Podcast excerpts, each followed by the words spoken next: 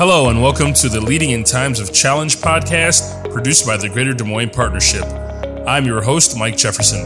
Thank you for joining us as we talk with community leaders from across Greater Des Moines who share their greatest accomplishments and their biggest challenges. Now more than ever during these trying times, leadership remains crucial to the strength and resilience of our region. Let's hear from today's leader.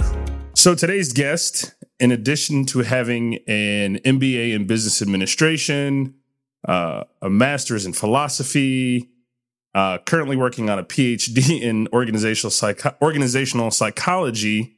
I'd like to welcome Eric Idahan today. Eric, how are we doing? I'm doing very well. How are you?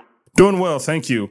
And I would be remiss to say I know you also have uh, some other things going on, some some boards that you've been a part of, but you also have something very special uh, that that's near and dear to your heart that you have uh, that you're currently working on. And I was ho- I was hoping that you would uh, fill us in on what that is and, and tell us a little bit more about yourself.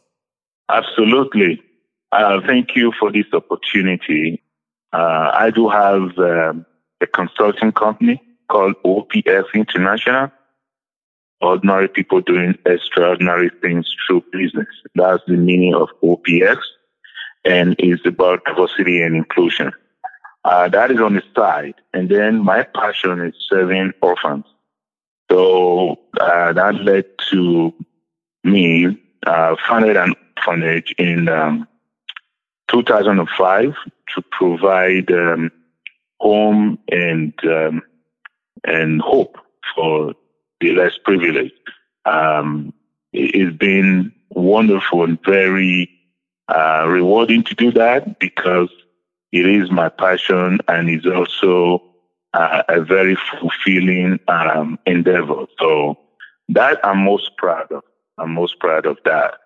Um, there have been some leadership opportunity along the way, uh, serving on various boards. I've served on the board of uh, um, American Red Cross, of Central Iowa American Red Cross Board, um, Iowa Literacy Council, Iowa for International Understanding, um, Alianza, which used to be the Latino Chamber of Commerce, serve currently on the board of Fifth Avenue Corridor, um, serve on the board of Iowa, um, Iowa Community Capital, which is uh, um, a CDFI organization, and also run Solidarity Microfinance here in Iowa um, serve on, um, on various committees, um, with United Way, uh, opportunity, um, uh, I call it committee, um, I also serve on the Executive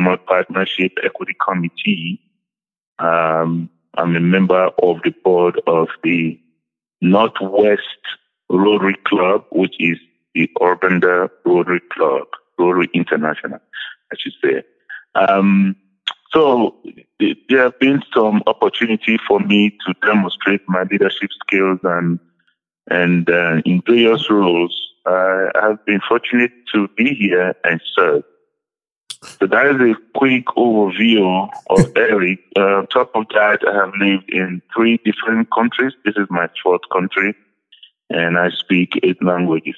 Oh, that's that's quite a resume. And and to be clear for our listeners, um, with your passion project with the orphanage, that orphan and I can't remember if you said it or not, so forgive me if I'm repeating this, but I think it's important to note that your orphanage is in your hometown of Nigeria and you run that from here. Right? Yes. Okay. Yes. I just want people to be aware that that that how awesome and and how big of a how big deal how big of a deal that really is to be you know, this many miles away in a, in a whole different country and you're running an orphanage because that's your passion for helping children from your hometown. I, I think that should definitely be applauded before we even move on to the rest of our conversation. So uh, kudos to you for for taking on that passion project and seeing it to fruition. Thank you. So Eric, now with with the different things that you've been involved in, whether it's you know the the the orphanage or or even the, the community side of things or boards or whatever it is i want you to think about because I, know you've probably had a ton of challenges in these various roles, especially um, coming from another country. Uh, but I want you to pick maybe one time that if you have a story that really sticks out um, about a time you ran ran into a challenge and you were just thinking, "What am I going to do to get through this? Like, how am I gonna how am I gonna make it um, to the to the other side or to the light at the end of the tunnel?" Talk about that a little bit. Thank you. So, um, one of the most challenging times that have been very um, um, I use the word um, serious is the COVID 19 restriction and effect. You know, um, in my role here, I work with nonprofit and um, building relationship between Wells Fargo and the community where we do business. We have laid down rules and policies and procedures on how we do our jobs. Mm-hmm. Um, the I would say I did not encounter a lot of challenges at all. That is uh, massive. But for the orphanage, um, it is huge because you have um, um, 27 kids all in one place and you have um, staff to take care of them. There's so much you could look at. Um, what what has helped me is that uh, we have a crisis management in place. You know, just in case there is a, um, there is an outbreak such as malaria fever or measles or virus like we have COVID right now. Mm-hmm. So when the COVID outbreak happened, we went straight to our crisis management plan that was created in 2005.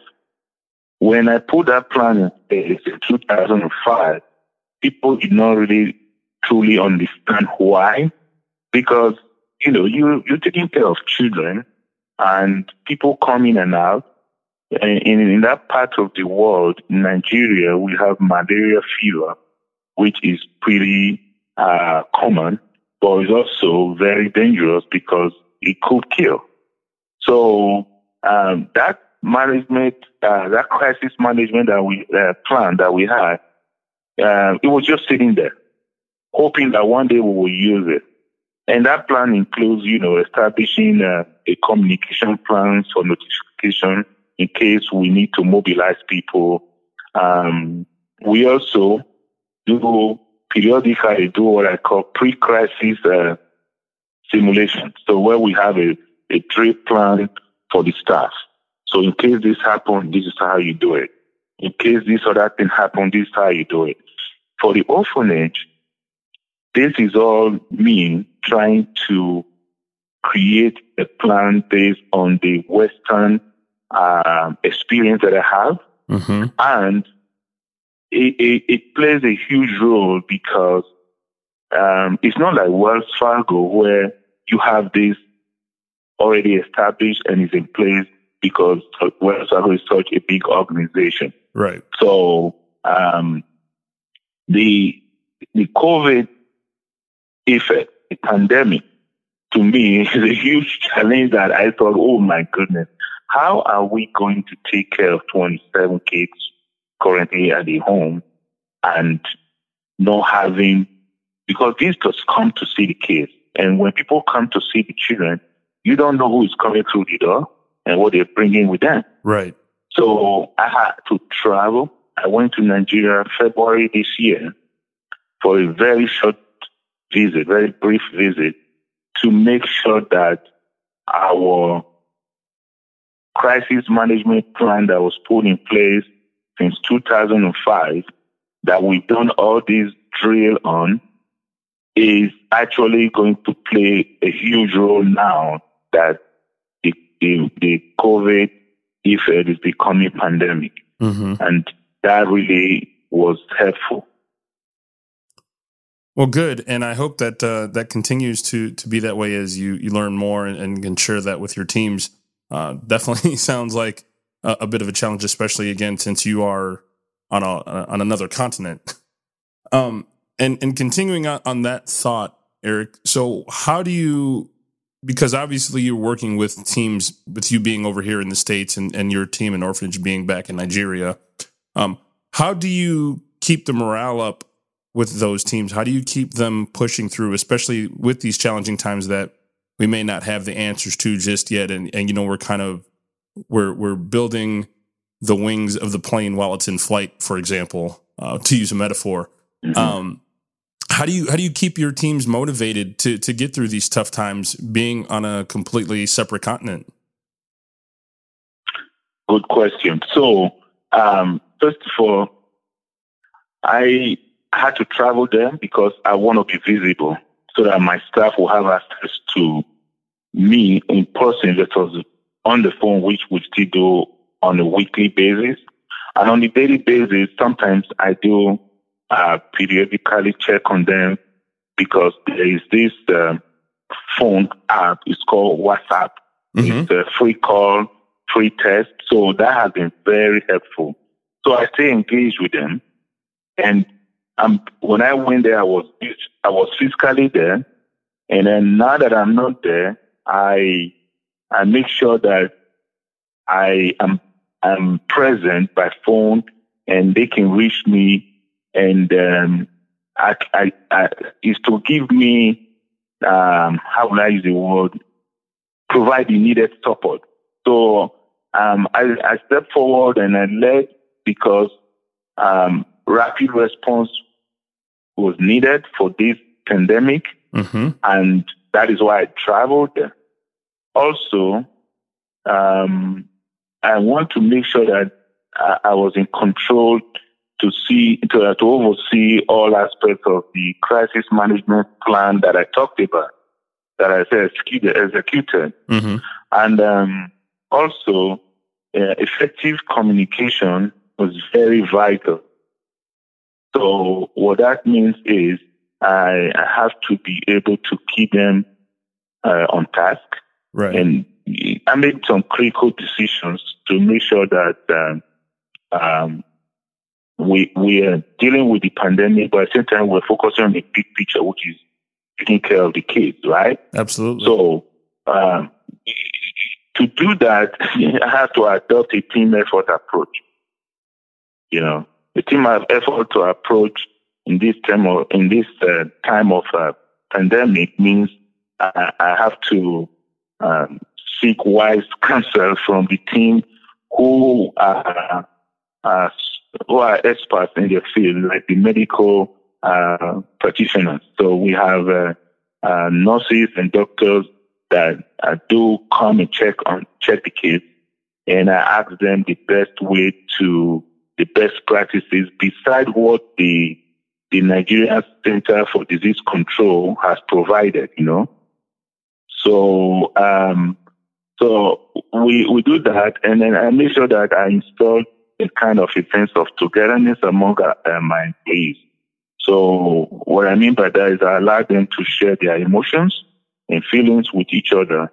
Don't forget that the pandemic put a lot of fear into people and it, some people stopped going to work. Mm-hmm. So I had to educate my staff about our purpose is to take care of the kids while we follow the Nigeria Center for Disease Control's rules. So I had to be optimistic while being cautious right. to follow the medical experts' advice. So we did social distancing, wearing of masks, washing of hands regularly, and also monitoring our visitors and their activities. So um, in Africa, we love to hug. Uh-huh. And we hug a lot. When you want to say hi to someone, you don't just shake hands with hug. So in the time of of uh, COVID nineteen, it is difficult to practice that part of the culture. So we had to train the children not to hug visitors. Mm-hmm. It was hard. Mm, I bet. You know, they they just drawn into it. You know, once they see someone come through the door, the first thing is they open their arms, they want to hug you, they want to say thank you for coming to visit them. You know, so um, it, it was it was um, a way for me to continue to go back to that crisis management plan that we have. And then um, I also motivated my staff by rewarding them. Some of the staff uh, have family, and their family members were not comfortable having them go to work in a place where you have a bunch of kids So the family members are afraid that they will bring something home, you know. So some were asking them, asking their, my employees to quit. And they said, no, we love these kids. We, we love the company we work for. The nonprofit is doing great work. So what I did was to reward them by paying them half of their salary on the 15th of the month. They didn't know it was coming. I started doing that since February.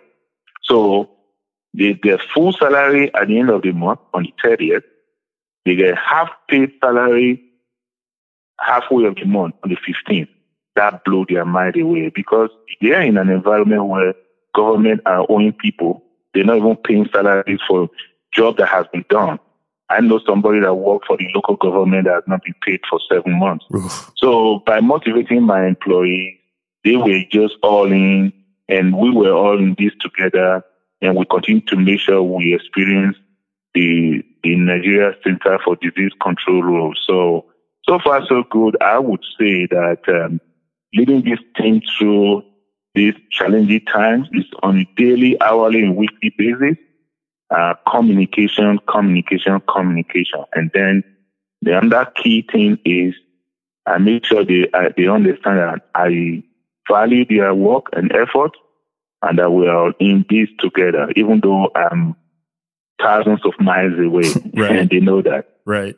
Yeah. And now to, to switch gears maybe ever so slightly, but still on the same path, you, you take time to work with teams um, I know that's that's got to be mentally, physically, just plain exhausting, and and I don't mean that in a bad way, but I know that that's got to take a lot of toll on you. So so Eric, what are some of the things that you do? If you can, I guess if you can find the time to do them, to to unwind, to to relax a little bit, to recharge your batteries so that you can, you know, come back the next day, hour, whatever that may look like, and continue to provide that strong leadership in, in all of the organizations and endeavors that you have going on? Thank you. That's a very good question. Um, sometimes we we forget who we are, that we're human beings, and um, like you rightly said, you know, it takes a toll, uh, uh, uh, and it, it, it is uh, it is a, quite a task, especially in this time of COVID. And the same thing with trying to run the orphanage from here and providing that leadership. Now it's draining, but what the way I've been able to kind of keep myself recharged is through my faith. You know, sometimes um, we don't. Most people know, and everyone is different. In my journey, my faith helped me to understand that I should be grateful for every day that I live, and that form of gratitude gives me the courage and the determination to do what I do every day. Um, so no matter how challenging and how difficult it is on a particular day, when I look at the kids at the orphanage and their situation or how they got into the orphanage, I will remind myself and say, Eric, it could it could have been worse for you. Mm-hmm. So deal with whatever you're dealing with and shake it off and move on. So my my courage comes from the inner power that is created by my soul, knowing that I'm doing good things to help people or kids. In, in the job I do here at Wells Fargo, I'm helping the community, providing resources to help the community becomes better. That is so cool. And then for the orphanage, I'm providing hope sharing love, and changing the lives of kids who were abandoned. So to me, that is so cool and that builds more uh, gratification in my heart. So that is how I recharge my battery and just try to unwind and then go back to work. That's a that's an awesome way, awesome perspective of, of looking at it uh, that way, and I, I, appreciate you sharing that. Um, I know you are busy, so we're going to go ahead and wrap up here. But uh, before we do, any final words of wisdom? Any any tips for you know new leaders or or older leaders for that matter that maybe maybe need to hear something uh, new and updated? Absolutely, thank you. Um, so eh, I know this was just kind of like an overview discussion around my experience, and I'm no no way being perfect, but I want to let um, folks out there uh, to understand that some of the best practices or uh, the words of wisdom I would like to share is one, um, don't be reactive in your approach. Don't be reactive. Um, it is tough to to focus during the time of crisis, or in this case, pandemic that we have right now. Be reactive. Um, be proactive. Another thing is to have what I would call a rapid response. Uh, rapid response is very important, but you need to act with caution. Act with caution. Uh, when things happen that we're not used to, um, it's very human nature for us to react quickly and and sometimes be slow to action. So you need to check number one first, be be proactive. Check number two, act accordingly. The number three, I would say avoid the temptation of micromanaging. You know, you know, in the terms of pandemic like this, where we have uh, COVID-19, um, you don't want to micromanage people because that's the least thing on their plate that they want to see or experience they want to get. They want you to show that you care about them as they do their job. You need to show passion uh, sorry, compassion. You need to show compassion to your employees and others that are affected from the job you do every day. Those parties that you work with, not just only your employees, but your customers as well. So you need to show compassion. Um, number five, I would say be ethical in your approach. You know, you, you need to operate the golden rules that says that you need to treat others the way you want to be treated. Whether it's in a place of work or in the community, everyone needs to, everyone likes to be respected and to be loved. So you need to operate the golden rules um, during the time of uh, of change. And then the last one is be honest. Be honest to yourself. Be honest to your approach, and be honest to your soul. Because when you do that, you're wearing your ethical intelligence lens that helps you to be grounded in your approach and to be grateful because gratitude is where it all starts from. Gratitude is about love. And love helps you to overcome no matter the challenges that the crisis brings to you in your workplace. That is my tips and words of wisdom that I have to share at this time. Eric, I appreciate each and every one of those. I know once I uh, once I get this, or once we're, once we're finished here today, um, I'm going to go back and listen to this one a few a few times because I really appreciate uh, the the tips that you gave.